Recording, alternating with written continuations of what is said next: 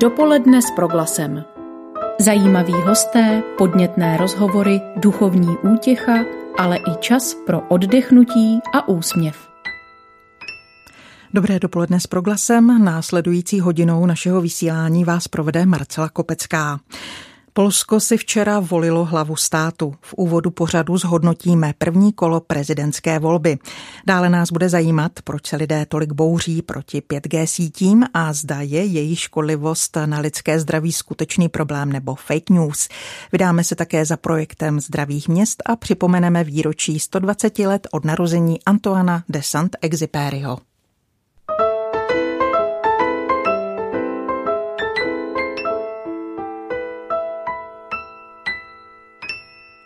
Jak jsme slíbili v úvodu, prvním tématem dopoledne s proglasem jsou prezidentské volby v Polsku. Do druhého kola postupují podle očekávání současný prezident Andřej Duda a varšavský primátor Rafal Třaskovsky. Na telefonu je nyní Josef Mlejnek z Institutu politologických studií Fakulty sociálních věd Univerzity Karlovy v Praze. Dobrý den přeji. Dobrý den. Pane Mlenku, jak hodnotíte první kolo prezidentských voleb? Eh, já si myslím, že se potvrdily víceméně ty eh, předpoklady nebo ty průzkumy eh, předtím, než skutečně Poláci šli hlasovat. Čili ten hlavní výsledek je ten, že bude druhé kolo a do něj postupují stávající prezident Andřej Duda a varšavský primátor Rafal Třaskovský to ani tak překvapivé není. Myslím si, že zajímavým eh, výsledkem je eh, vysoká volební účast, která svědčí o tom, že Poláci ten eh, zápas o prezidenta berou opravdu vážně. A je to dáno i tím, že prezident polský má přece něco větší pravomoci ještě než taktéž přímo volený prezident český. Současný polský prezident získal prozatím 41,8% hlasů, Třaskovsky obdržel 30,4%. Co tato čísla, která se zatím stále ještě sčítají, naznačují pro druhé kolo? Ty předběžné výsledky svědčí podle mě mírně pro Andřeje Dudu, pokud je o výhled na to druhé kolo, protože když tedy připočteme mechanicky výsledky těch kandidátů, kteří jsou třetí a další v pořadí, tak e, takovýto přepočet, jak jsem říkal, mírně favorizuje, nebo favorizuje Andřeje Dudu, ale samozřejmě nelze jenom mechanicky přepočítávat výsledky z prvního kola, Druhé kolo je vždycky specifický souboj, je tam nějaká kampaň, v té kampani se něco může stát důležité, jak, jak, jaké hlavní téma toho druhého kola té kampaně bude.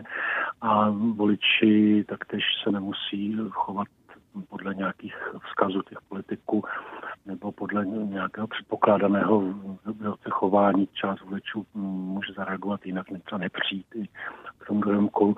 Ostatně zase bych to přirovnal k posledním českým prezidentským volbám, kdy po prvním kole takový mechanický přepočet hlasů těch kandidátů třetího a dalšího tak favorizoval Jiřího Drahoše a nakonec ta kampaň dopadla, takže prezidentem byl Miloš Zeman, takže uh, je to prostě otevřené do bude, no, bude to, myslím, otevřené do posledních chvíle. V prvním kole polských prezidentských voleb mohli Poláci vybírat z jedenácti kandidátů, ovšem komentátoři soudili, že reálnou šanci mají pouze dva, což se také nakonec potvrdilo. Proč tomu tak bylo? Proč ti ostatní neměli šanci?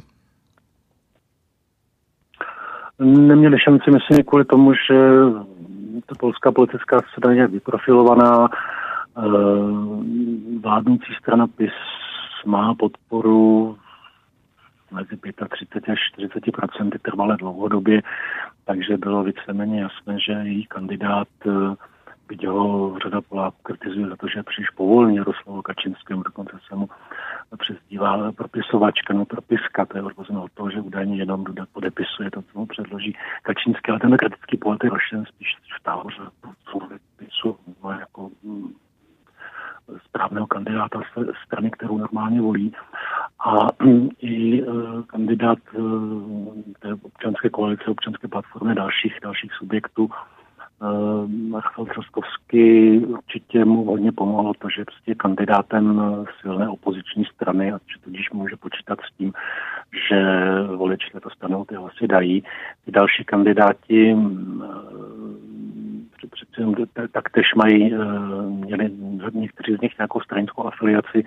Zajímavým kandidátem je kandidát, který skončil, no skončí velmi pravděpodobně na třetím místě, Šimon Holovňa. To je hmm. Jako nezávislý kandidát, který vlastně představuje liberální křídlo polské katolické církve nebo toho, toho okruhu. Jsem třeba autorem řady knih o křesťanství a s náboženskou tématikou. A ten kandidát ukazuje to, že jako nefunguje takovéto rozdělení, jak se u nás jednoduše to prezentuje, že to je nějaký souboj mezi národoveckými katolíky a ten zbytek Poláků, že jsou nějací jako liberálové, no to je daleko složitější a nějaký ten konflikt a spor o roli určitých hodnot v politice není sporem, který by byl na nějaké linii jako nevím, katolíci, křesťané proti ostatním, že to je spor, který jako je, jde třeba i napříč uh, katolickou církví.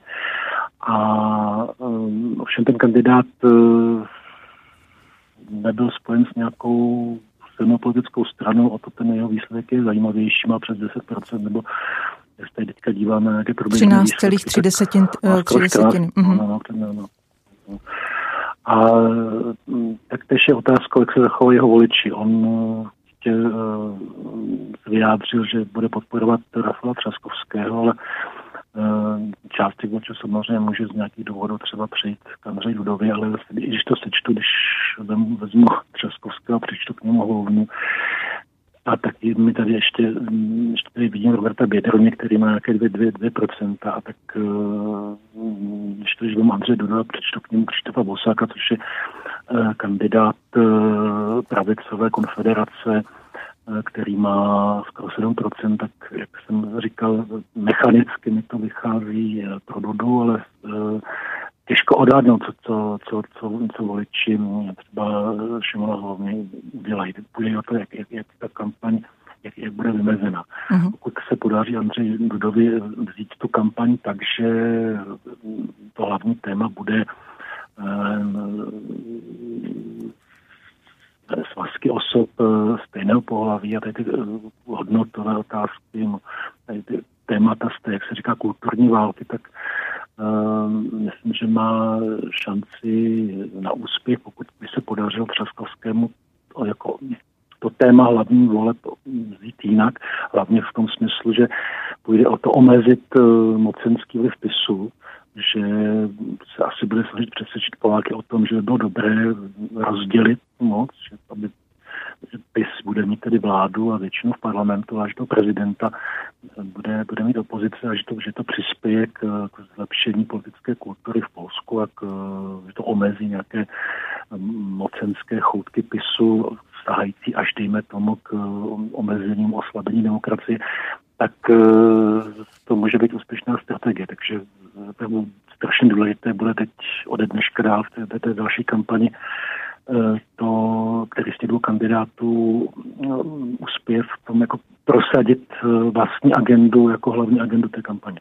Zdá se, že osobní preference i politické programy obou prezidentských kandidátů, tedy Andřeje Dudy, kandidáta strany Právo a spravedlnost a varšavského primátora Rafala Třaskovského z opoziční občanské platformy jsou v přímém protikladu ale my bychom se pokusili najít i nějaké styčné body mezi oběma pány. Je to třeba orientace na Evropu nebo eh, kde se potkávají eh, oba kandidáti, v jakých bodech?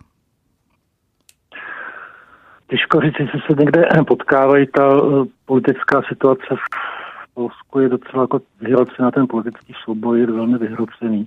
Dokonce Rafal Třaskovský, Třaskovský na mítinku v té kampani podstatě řekl, že Poláci jsou na stejné křižovatce jako v roce 89, nebo že ty poměry eh, nastolené pisem připomínají minulý komunistický režim.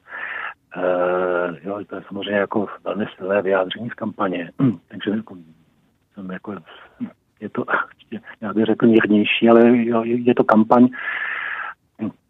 A i to, když on, on, on toto takto řekne v kampani, tak to znamená, že ty tábory jsou velmi znesvářené, že mezi nimi je velké napětí a velká polarizace. Pokud je o vztah k Evropě a k Evropské unii, Eh, sice eh, v Polsku vláda PIS, která je označována za euroskeptickou stranu a do jisté míry oprávněně, ale Poláci vyjádří třeba v průzkumu veřejného mínění daleko větší podporu Evropské unii mm. než Češi.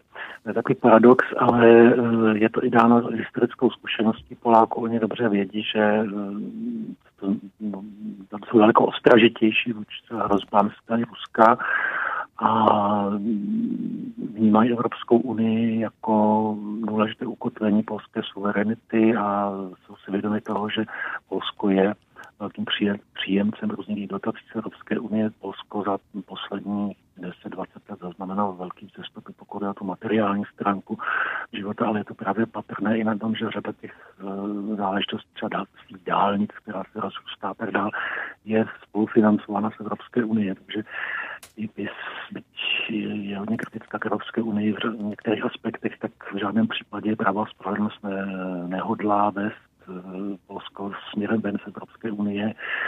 I uh, polská zahraniční politika je orientovaná na NATO, na bilaterální velmi těsnou spolupráci se Spojenými státy americkými a v tom si myslím, že v Polsku je to zásadní rozdíl není v těch nějakých niancích. Ale pokud je o právo a spravedlnost, tak oni jsou velmi kritičtí k Evropské unii, k řekněme, k nějakým, nějakým liberálním politikám a samozřejmě ta současná polská vláda je ve sporu s Evropskou unii kvůli té soudní reformě. To tvoří mezi současnou vládou a Evropskou unii dost pod sporu, čili ta opozice polská eh, jak si v tom sporu spíše na straně Evropské unie, nebo to tematizuje jsem tak, že vláda PISu porušila ústavu a že Polsko je uh, Evropské unii, že, že má špatné zavšené postavení právě i kvůli těm uh, zásahům do soudnictví. Pane Malenku, směřujeme k poslední otázce. Jaké výzvy stojí před budoucí hlavou státu v Polsku? Za 14 dnů tedy proběhne druhé kolo. Poláci si zvolí prezidenta. Co ho čeká a co čeká Polsko? Tak pokud bude zvolen Andřej Duda, tak se nic moc nezmění a Andřej Duda uh, nedá se očekávat, že by nějakým způsobem výrazně zasahoval do té vládní politiky, ne politikem PISu této strany a v tom uplynulém volebním období neprojevoval příliš nějakých odpor vůči šéfovi vlastní strany. I proto si vysloužil tu hanlivou přezdívku propiska.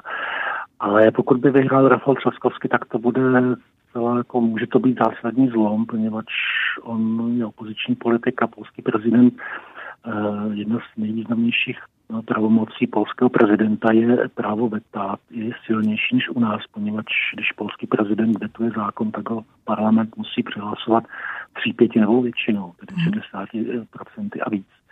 A mm, mm, vláda PISu nemá v parlamentu takovou sílu, ona má jenom něco málo přes 50% parlamentu. Takže kdyby se stal prezidentem Rafal Třaskovský, tak bude moc obrazně řečeno jít vládě pěkně po krku, vetovat eh, důležitou legislativu, čili může zásadním způsobem eh, jako narušit eh, ty představy současné PISu práva spravedlnosti. V případě by mohl donutit současnou vládu k tomu, že bude muset řadu zákonů předjednávat s prezidentem, aby jim to nevetoval a tudíž vlastně opozice získá přes prezidenta de facto výraznou podíl nebo možnost ovlivňovat přímo i vládní politiku. A i proto Jaroslav Kačínský předseda práva a spravedlnosti má velkou, velké obavy z výsledku těch voleb, proto i kampaň byla hodně mobilizační a e, si prostě uvědomují e, Kačínsky, že no, Jaroslav Kačínský si uvědomuje, že to je že Třaskovského vítězství v těch prezidentských volbách je velké ohrožení dosavadních mocenských pozic jeho strany. Uzavírá první host pořadu dopoledne s proglasem Josef Mlejnek z Institutu politologických studií Fakulty sociálních věd Univerzity Karlovy v Praze. Děkuji vám za váš čas, za analýzu prvního kola polských prezidentských voleb. Při nějaké další příležitosti se s vámi budu těšit opět naslyšenou. Pěkný den. Děkuji za pozvání. Naschledanou. Dopoledne s proglasem. 5G sítě je připravovaný telekomunikační standard pro nové mobilní sítě, který postupně nahradí sítě stávající. V některých částech světa se už zavádí a provozuje. A i z toho důvodu došlo k přechodu na nový typ televizního vysílání. Vypínají se sítě DVBT a zavádí nové televizní vysílání DVBT2. Na uprázdněných kmitočtech pak budou provozovány nové sítě 5G. Ovšem někteří lidé mají z nových 5G sítí obavy a na Například v Jeseníku, kde se mají tyto sítě zavádět a provozovat ve zkušebním provozu, rozdělují místní obyvatele. Není to záležitost jen naší republiky. Podobné obavy se objevují v různých zemích světa. Jsou oprávněné a jak vznikají? O tom budeme hovořit s Romanem Mácou z Institutu pro politiku a společnost. Dobrý den. Dobrý den do studia i posluchačům. Pane Máco, my vám právě voláme na mobilní telefon, který využívá dosavadního standardu 4G sítí. Neobáváte se, že kdybychom vám volali v 5G síti, že by to bylo pro vaše zdraví škodlivé? Tak já se skutečně neobávám, já jenom uvedu to, že vlastně volám z Prahy a tady v nějakém jakoby, tom režimu spuštěném už 5G běží a skutečně tady nedošlo k tomu, že by například ptáci padali z nebes nebo včely padali z nebes s tím, že právě to jsou jedny z těch dezinformací, které se objevují na internetu, že to škodí třeba zvířatům, takže není tomu skutečně tak a neobával bych se toho. Pojďme tedy ty dezinformace vyvrátit. Jakými fakty můžete své tvrzení teď doložit? tak doložit je mohu tím, že, že, že žiju v Praze a chodím zde po ulici, ale to jsou, to jsou různé dezinformace o tom, že se jedná o nějakou jakousi tajnou zbraň, která má za cíl vyhladit lidstvo nebo nějakého velkého bratra, ale skutečně jde o nějaké jakoby zvýšení rychlosti přenosu dat, vyšší kapacity přenosu dat. Není to, není to tedy nic zásadního. Já chápu obavy některých lidí, ale když se podíváme do historie, tak průběžně už když se u nás zaváděly mobilní telefony, tak spousta lidí se toho taky bála, že budou jaksi ořářeni nebo mikrovlné trouby a podobně, takže, takže jsou to nějaké jakoby vlny toho strachu, který přichází s různými inovacemi. Co nového 5G sítě přinesou? Tak já už jsem to nastínil, přinesou hlavně tedy zvýšení té rychlosti a také zlepšení té latence, tedy odezvy těch zařízení, že když například to vaše zařízení bude komunikovat s nějakým zařízením, dejme tomu na druhém konci světa, tak ta odezva bude rychlejší. A když se bavíme o nějakých výhodách, tak určitě je to, že právě tyto, tento nový standard, to lepší, to lepší připojení právě třeba v budoucnu někomu, kdo se teď obává a nosí třeba, řekněme, alobalovou čepku, když to řeknu tak s nadsázkou, tak mu třeba může zachránit pracovní místo. A když se bavíme také o současné pandemii, určitě se spousta posluchačů setkala s tím, že řada lékařů začala ordinovat uh, pomocí, pomocí internetu, pomocí různých videohovorů, takže tam jsou i ty benefity pro tu, řekněme, nějakou distanční medicínu, uh, holografické hovory a podobně. Jak jsme říkali v úvodu, někteří lidé se dnes zavádění 5G sítí bojí a není to jen záležitost naší republiky. Například v Británii zapálili už stojící sloupy 5G sítí, protože si mysleli, že napomáhají šíření koronaviru. Dokážeme vysledovat počátky a zdroj těchto obav, protože když známe počátek, víme, kdo a proč takové informace šíří? Tak ono samozřejmě internet je místem místem, kde se dozvíte užitečné informace, ale také tam se objevuje řada různých šarlatánů, šířících různé konspirační teorie a kteří vlastně cílí na, nějakou, na nějaký strach a také na nenávist lidí. Je také spousta různých dezinformačních webů, které publikují falešné zprávy a ty zase toto využívají k tomu k nějakému vlastnímu obohacení, protože čím více jako šokující zpráva, tím vyšší čtenost, tím vyšší příjem z reklamy a to chování bych přirovnal v podstatě k nějakému takovému tomu prodeji hrnců na těch předváděčkách, kdy jsou ty lidi vyděšeni, že pokud si nekoupí tu biolampu, tak dostanou rakovinu a podobně. Takže na jednu stranu jsou to různí ty šarlatáni a pak lidé, kteří se na tom tématu snaží vydělat a potom se můžeme bavit i o různých státních aktérech, kteří se snaží rozdělit, vyvolat strach v jednotlivých společnostech a právě i toto téma využívají k tomu, aby ty společnosti destabilizovaly. Hostem na telefonu je Roman Máca z Institutu pro politiku a společnost a hovoříme spolu o obavách a dezinformacích spojených se zaváděním nových 5G sítí. Pane Máco, jaké jsou nejčastější dezinformace spojované právě s touto tematikou? Tak uh, jsou to dezinformace Ono se to objevilo v podstatě nejčastější dezinformace byly o tom, že to je tajná zbraň, která má, vlastně vás má ozářit, má vyhubit lidstvo, že nějaké tajné spolky ilumináti, zednáři a podobně mají prostě za cíl eh, vyhladit to lidstvo, že nás příliš mnoho, také, že z toho dostanete různé nemoce, že je to škodlivé i vůči přírodě. A v poslední době tedy se objevují dezinformace, že 5G má vlastně napomáhat přenosu nového typu koronaviru, což je tedy zásadní hloupost, protože opravdu eh, korona, nový typ koronaviru nebo toho nemocní COVID-19 se přenáší pomocí, toho, pomocí kapénkové infekce, že na vás někdo kýčne nebo nějakým mezilidským kontaktem, ale skutečně ne tím, že někde vysílá nějaký vysílač. Já se přiznám, že dneska ráno, když jsem přišla do práce, otevřela jsem si pracovní poštu, tak na mě vykoukl mail z adresy 105G sítím a velmi špatnou češtinou hmm. se mi tam sdělovalo, eh, že nějaká bývalá členka Mezinárodní zdravotní organizace právě o tomhle, o čem jste mluvil vy, také mluví. Eh, je to psáno opravdu zvláštní češtinou, takže dá se vystupovat i zdroj těchto dezinformací někde v zahraničí?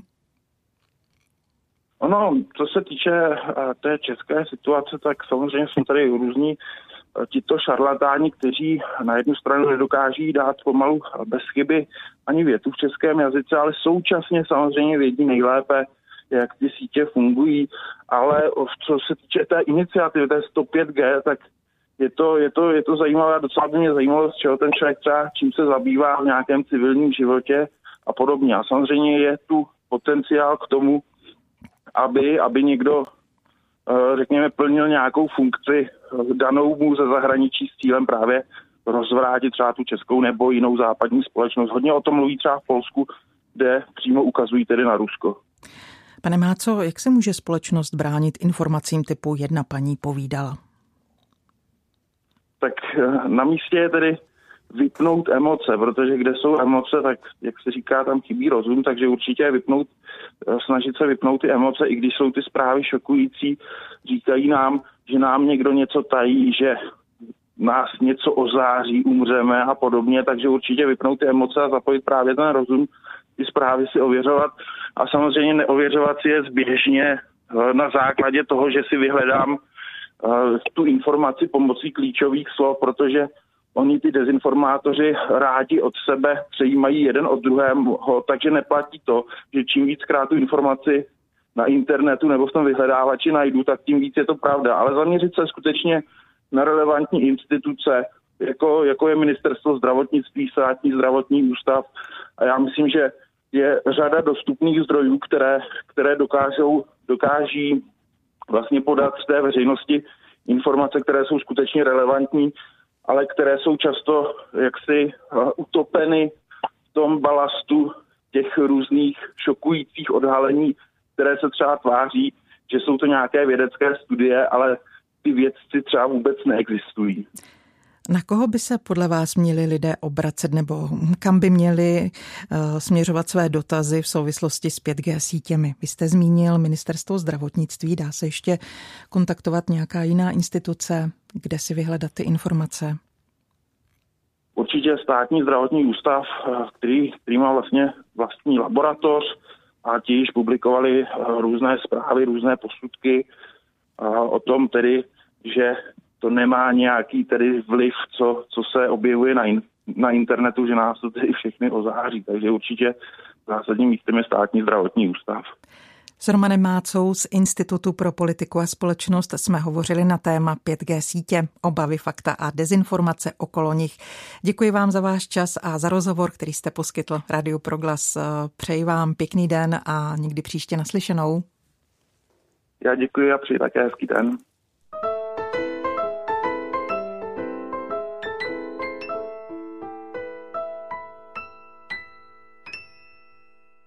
Dnešní den si připomínáme 120 let od narození Antoana de Saint-Exupéryho.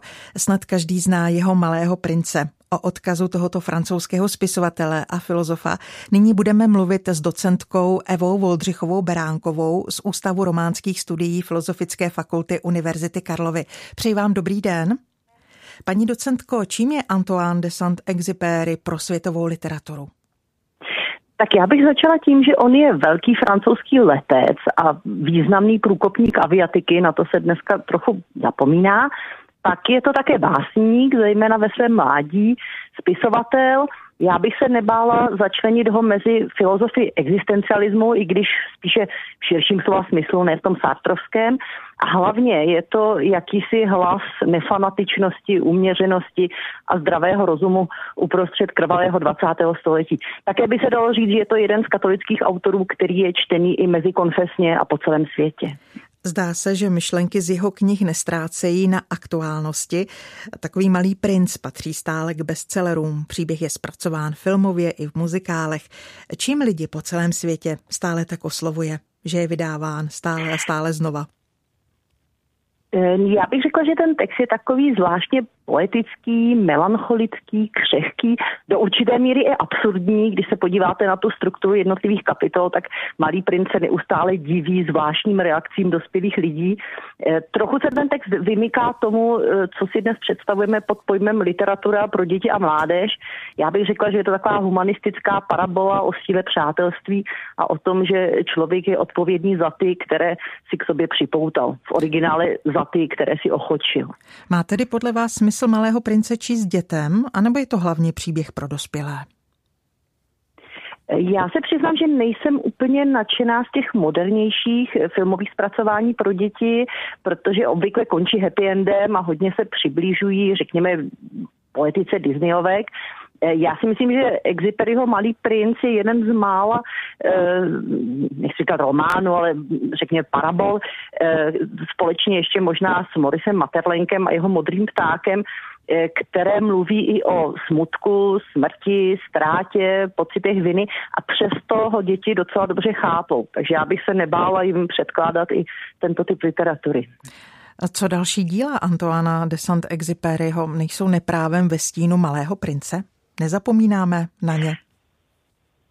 Tak trochu možná ano. Eh, ono to vychází z toho, že jeho způsob psaní eh, odpovídá takovému tomu předválečnému modelu humanistického románu, který je velmi sympatický hodnotami, které přináší určitou osobní angažovaností, nespornou elegancí jazyka. Je to taková stará dobrá škola, na druhou stranu nejde o nějaké experimentální texty, takže třeba pro vysokoškolské publikum to není úplně vděčné. Já, když to malinko přeženu, tak bych řekla, že Exiperyho si dnes nejlépe vychutnají čtenáři, který, kteří mají rádi například Romena Rolanda na jedné straně a Hemingwaye na straně druhé. Dnešní den si připomínáme 120 let od narození Antoana de Saint-Exupéryho. Je jeho odkaz v českém prostředí vnímán v jiném kontextu než v jeho rodné Francii či jinde ve světě? Mají Češi specifický vztah k tomuto autorovi? Nebo je to všude stejné? Já jsem se dívala Češi jsou z nějakých důvodů na Exiperyho daleko hodnější, daleko příznivější než eh, rodná Francie. Eh, on ve Francii byl nesmírně populární za svého života, nejenom mimochodem, nejenom z literárních, ale i politických důvodů, morálních a tak dále. Potom ale upadl v jistou nemilost, která trvala až někdy do roku 2000-2003 a dnes teprve začíná postupná, řekněme, rehabilitace tohoto autora. Exhibery měl totiž smůlu, že ho neměli rádi ani golisté, kteří byli u moci oficiálně, ani komunisté, kteří do určité míry vládli kultuře a školství. Například Sartre nebo Breton ho vysloveně nesnášeli a zesměšňovali ho veřejně jako takového mravoličného spisovatele pro skauty, teď cituji, který má rád disciplínu a armádu. Teprve po tom roce 2003, když se uh, definitivně nalezly a identifikovaly trosky jeho letadla, tak začala taková zvláštní uh, rehabilitace St. Exuperyho, pardon, uh, která je zajímavá tím, že najednou paralelně třeba s Albertem Kamisem francouzi začínají objevovat člověka, který byl originální myslitel a který si udržel čistý štít i uprostřed válek. Jak se podle vás promítl jeho aristokratický původ eh, do jeho hodnotového systému, do jeho myšlení? Exupery byl z velmi staré francouzské šlechtické rodiny. Ono stačí, když se podíváte na výčet jeho křestních jmen, no, Antoine, Jean-Baptiste, Marie Roger de Saint-Exupéry. Celé dětství byl vychováván po rodinných zámcích, prošel jezuitským a marianistickým školstvím a velmi lnul ke své mamince, která byla taková duchovně založená aristokratka s mnoha uměleckými sklony. A i to létání vlastně vnímal jako aristokratické povolání. Ale zároveň se nedá říct, že by byl úplně jednoznačně konzervativním myslitelem a řekněme monarchistou v tom smyslu, že to, tu kariéru u letectva si konec konců musel vyvzdorovat na té rodině a není to zase tak šablonovitý, jenom nerad bych ho zjednodušovala na, řekněme, jo, čistě konzervativního duchovního autora. Myslím si, že to je duchovní autor, ale že má v sobě eh, řadu dalších příměsí, například eh, ničeho filozofii. Na proglasu je naším hostem po telefonních linkách docentka Eva Voldřichová Beránková z Ústavu románských studií Filozofické fakulty Univerzity Karlovy. Hovoříme o Antoánu de Saint-Exupérym. Vy jste to už několikrát zmínila, paní docentko. K jeho životu patří neodmyslitelně létání, které se promítlo i do většiny jeho knih. Dokonce se jako pilot na vlastní žádost zapojil do druhé světové války, ve které nakonec také zahynul. Jak vnímáte tento spisovatelův krok v kontextu jeho humanistických postojů? Saint-Exupéry byl někým, kdo nebyl schopen dlouhodobě vydržet bez létání. On měl celou řadu děsivých nehod, zlomeninu lebeční kosti, několikrát se ocitl v komatu, měl de facto zlomenou každou kost v těle a navíc byl v těch na konci 30. a na začátku 40. let už v poměrně vyšším věku. Přesto odmítal odejít do vojenské penze a hledal způsoby, jak by mohl tedy bojovat proti nacismu sám. Zase jsme tady u té jeho otázky osobní cti a určité filozofie činu, která je pro tohoto aristokrata velmi typická. Ale zároveň bych řekla, že on eh, v řadě těch svých textů přiznává, že pobyt v letadle je pro něho zvláštní meditací, modlitbou, rozmýšlením mimo běžný čas a prostor. Takže pro něho určitě létání nebyla jenom otázka hm, politická, kariéra, kariéra, kariéra, ale i eh, otázka metafyzická. Já bych se zaměřila na jeho další knihu na Citadelu, v níž mimo jiné také v mnohém předznamenal vývoj a směřování poválečného světa. Tam vložil Saint-Exupéry své celoživotní poselství a znepokojení. Co považujete z tohoto díla vy sama za nejaktuálnější? Kdybych měla vypíchnout jednu jedinou věc, jakože je to těžké, protože jich je hodně, tak bych řekla takové to jeho velmi jemné promýšlení individuální odpovědnosti za stav světa. Exupery hodně přemýšlel nad tím, že na jedné straně se člověk nemůže úplně vyvléknout za svoje působení na ostatní, ale na straně druhé by se neměl úplně masochisticky bičovat za věci, na které nemá vliv. Takže vlastně celý život hledal jakousi rovnováhu, jo, jakousi rozumnou míru osobní odpovědnosti za všechno, co se děje ve světě. A myslím, že odpovědnost se dnes tak úplně nenosí, takže to je ta věc, kterou bychom si z Exuperyho mohli vzít. Uzavírá náš další host v pořadu dopoledne s proglasem o autorovi nejen Malého prince Antoánovi de Saint-Exupérym jsme hovořili s Evou Voldřichovou Beránkovou pardon, z Ústavu románských studií. Paní docentko, děkujeme vám za rozhovor a nashledanou a pěkný den z proglasu. Také nashledanou, děkuji moc. Dopoledne s proglasem. V roce 1988 iniciovala Světová zdravotní organizace Mezinárodní program Zdravé město, ke kterému přizvala evropské metropole. Po roce 1988, pardon, omlouvám se, po roce 1988 se k síti světových zdravých měst připojila i naše země. Prvních 11 aktivních měst u nás v roce 1994 založilo asociaci s názvem Národní síť zdravých měst České republiky. Zdravé město, obec, region či kraj je projektem komunitním a má posilovat aktivity v zájmu svých obyvatel činit místo, kde žijeme, skutečným místem pro dobrý život. Na zdravá města a jejich projekty se teď budeme ptát vedoucí kanceláře Národní sítě zdravých měst paní Jitky Bouškové. Přeji vám dobrý den. Dobrý den, já vás zdravím. Paní Boušková, co vlastně činí město zdravím podle vašich kritérií? Tak uh, za prvé může to být jak město, tak uh, samozřejmě i malá obec, ale také kraj nebo region, mikroregion. A je to víceméně teda místo, město, obec, region, které je kvalitně zpravováno a řízeno, které aktivně zapojuje veřejnost a ptá se na, na názory svých obyvatel a to všech cílových skupin a uh, hlavně dbá na udržitelný rozvoj, podporu zdraví a vlastně kvalitu života obecně. Znamená, že má nějakou vizi, má ji mhm. skonzultovanou jak s odborníky, tak s veřejností, s svými obyvateli a tuto vizi průběžně naplňuje a svůj postup vyhodnocuje. Vaše združení se stará o to, aby se nám v městských aglomeracích a na jiných místech dobře žilo. S jakými největšími potížemi se česká města vaším odborným pohledem potýkají? Tak tady si uh, možná dovolím uh, takovou Eh, spíš obecný vhled. Jako ze svého pohledu vidím, že vlastně ten největší problém je, aby se udržela vlastně kontinuita těch vízí, těch rozhodnutí i napříč volebními eh, obdobími, napříč toho, jak se vlastně střídá politické vedení měst aby ta vize dlouhodobá byla naplňována a konfrontována vlastně, vlastně názory občanů. Tak to je obecný vhled.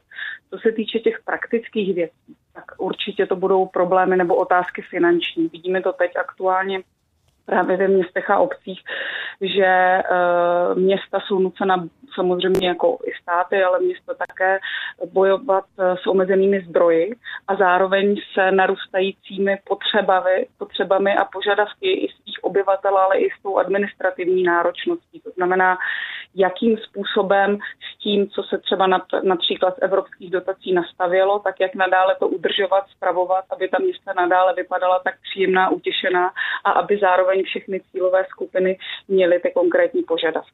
To je jedno, to jsou finance. Samozřejmě uh-huh. je to i otázka administrativy, to znamená toho, jak, jaké podmínky, co vlastně všechno města musí zajišťovat eh, z hlediska legislativního, administrativního, to si myslíme, že je poměrně silné. A uh, samozřejmě potom se to týká konkrétních témat. Malé obce bojují s vylidňováním obcí, z toho, že musí udržet své školy, své služby, jako jsou pošty, ale i malé obchody. Uh, samozřejmě se bojuje se stárnutím populace, tak jak to slyšíme všude. Kolik zdravých měst v České republice k dnešnímu datu tedy máme? Můžeme pár z nich jmenovat? Určitě. Aktuálně máme 131 měst, obcí a regionů v České republice, které dohromady tvoří zhruba 56% obyvatel. E, největší a vlastně nejpočetnější jsou samozřejmě kraje, z těch můžu jmenovat Vysočinu, Jihomoravský, Liberecký, Moravskoslezský a nejnověji Ústecký kraj. Těch měst e, například Rožnov pod Radhoštěm, Litoměřice, Chrudin, Řeclav nebo také Brno, Znojmo nebo Jihlava.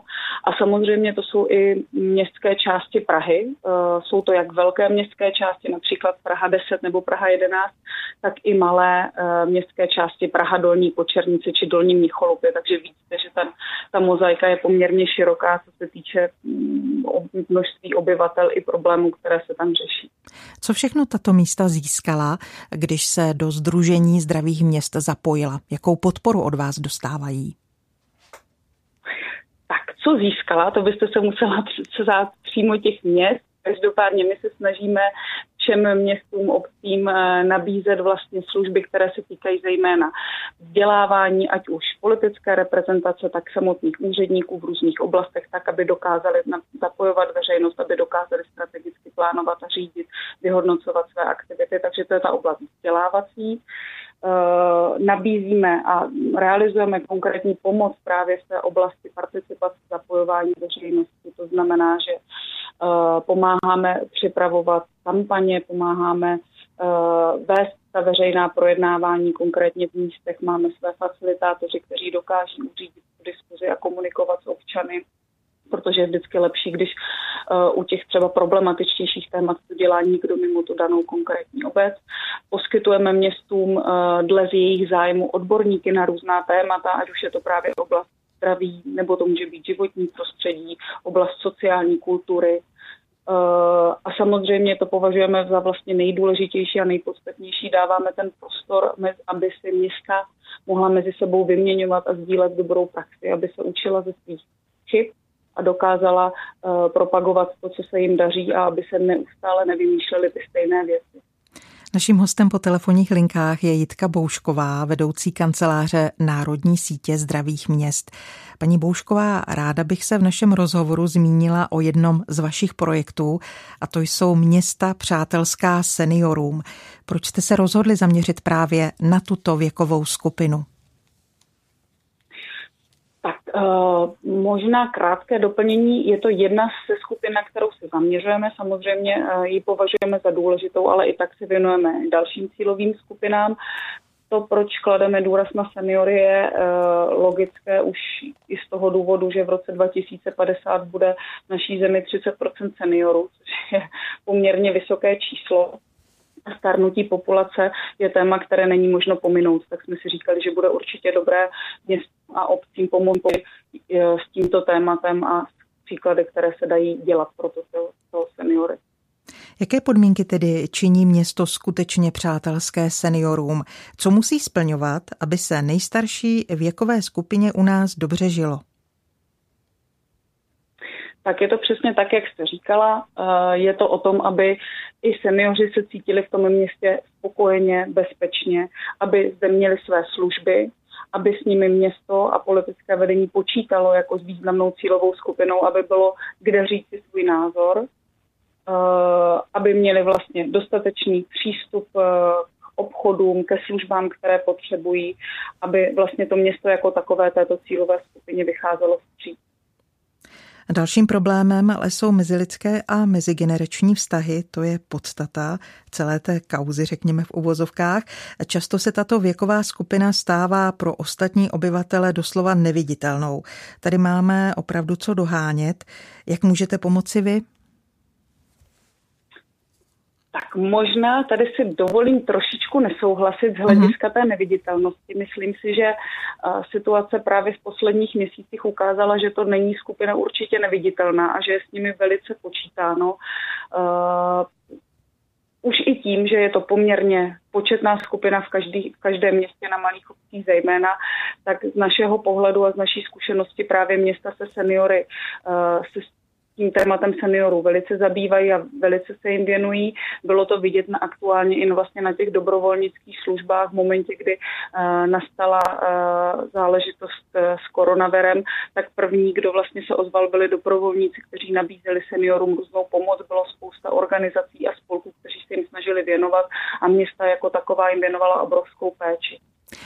Souvisí ano. to s tím, to vidíme jak na té národní úrovni, tak na té místní, že je to poměrně i silná voličská skupina. Takže z našeho pohledu je spíše náročné, jak, jak jste říkala na začátku, vlastně udržet tu mezigenerační spolupráci tak, aby vlastně ty požadavky té jedné cílové skupiny nepře, nepřevážily tu druhou. To znamená, aby se stejně tak, jako se města věnují seniorům, tak stejně tak se věnovala mladým rodinám, eh, studentům a dětem. Samozřejmě dochází k situacím, například pokud se plánují některá veřejná prostranství, Eh, že seniori mají na tu věc jiný pohled než mladé lidi, ti nechtějí určitě pod svými okny hřiště, naopak mladé rodiny eh, tato hřiště chtějí, takže záleží o to, aby vlastně se kultivovala ta společnost eh, v daném místě, aby mezi sebou tyto cílové skupiny komunikovaly. A já osobně si myslím, že se to daří na mnoha místech, že se nachází společná řeč a že je vždycky možné, pokud se dostatečně to město ptá dostatečně se zajímá,